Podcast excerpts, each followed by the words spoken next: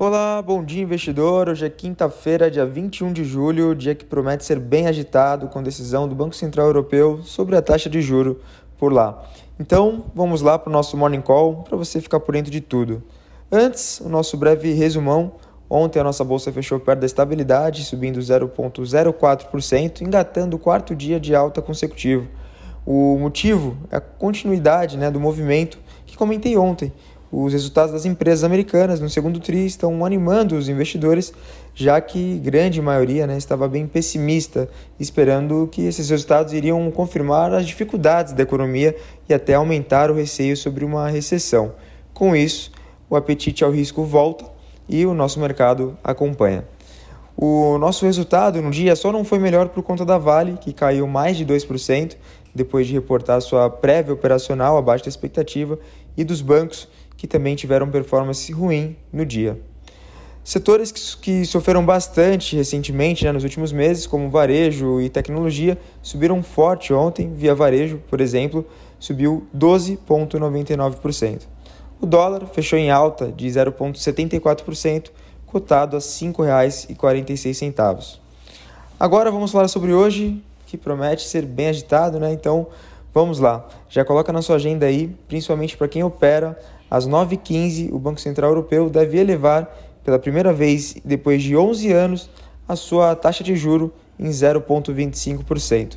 Algumas apostas também esperam alta de 0,5%, já que a inflação nos últimos 12 meses por lá é de 8,6%, maior patamar desde a criação da moeda padrão do bloco. Então, o Banco Central Europeu, que demorou né, para se mexer, pode surpreender.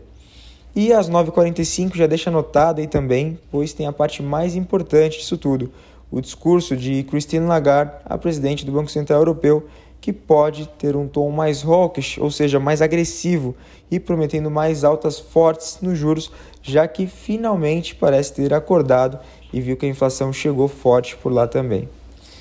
Um aumento de 0,5% ou um tom, ou não, né, ou e um tom mais agressivo depois no discurso do Banco Central Europeu, pode mexer com o nosso mercado, que tende a cair, e com o dólar, que pode subir ainda mais, né, já que uh, com maiores taxas por lá, pode atrair os investidores estrangeiros. Então, se tem menos dólar circulando aqui, mais ele vale. Então, até para você já ter uma noção do que esperar, dependendo do que sair tanto da decisão como do discurso.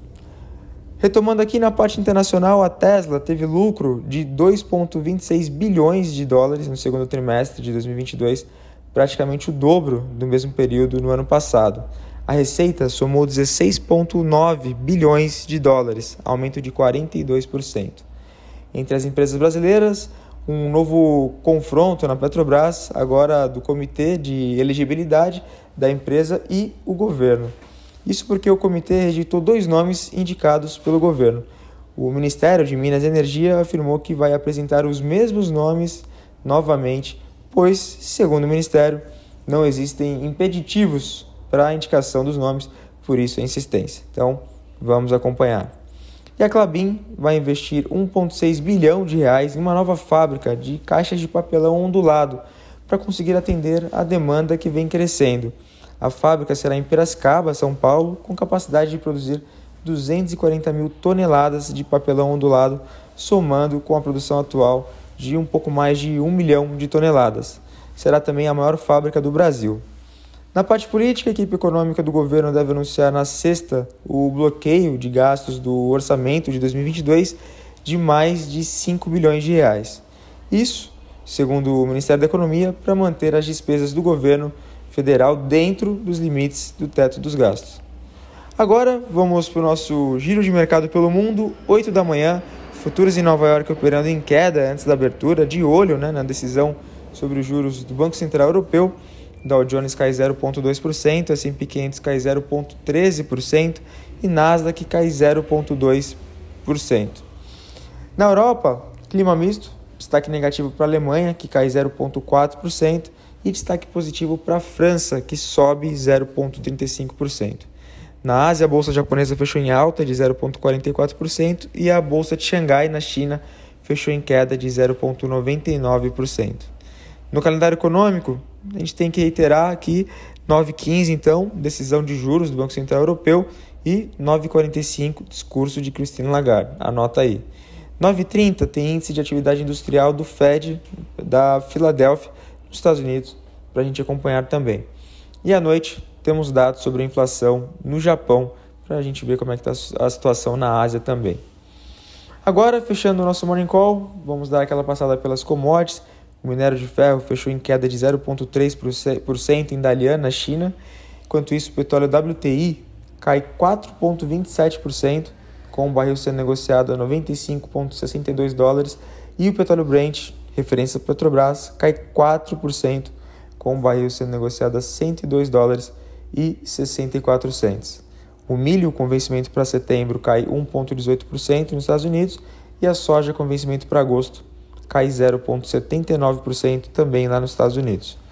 Bom, por enquanto é isso. Na parte da tarde, você já sabe, tem o Minuto Trade News com a nossa jornalista Isabela Jordão e também, se precisar, estamos sempre à disposição por aqui. Muito obrigado pela sua companhia e desejo para você um excelente dia e excelentes negócios. Até um abraço. Tchau, tchau. O Bom Dia Investidor é uma produção do Trade News, seu portal especializado de notícias de mercado. O Trade News é um oferecimento das assessorias BRA e BS.